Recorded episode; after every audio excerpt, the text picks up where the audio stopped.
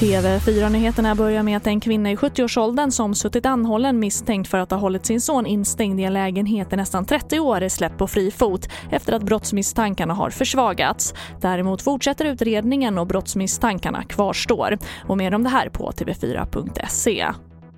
Och det pågår en stor polisinsats i Hyltan utanför Gnosjö efter en pojke i tioårsåldern som försvann på väg hem från skolan vid halv ett tiden idag. Pojken har på sig svarta jeans, gröna gymnastikskor och en vinterjacka med luva. Och polisen vädjar allmänheten att ringa ett ett fyra ett fyra om man vet något. Och ett vaccin mot covid nitton kan börja användas redan nästa vecka efter att Läkemedelsverket i Storbritannien godkänt Pfizer och BioNTechs vaccin.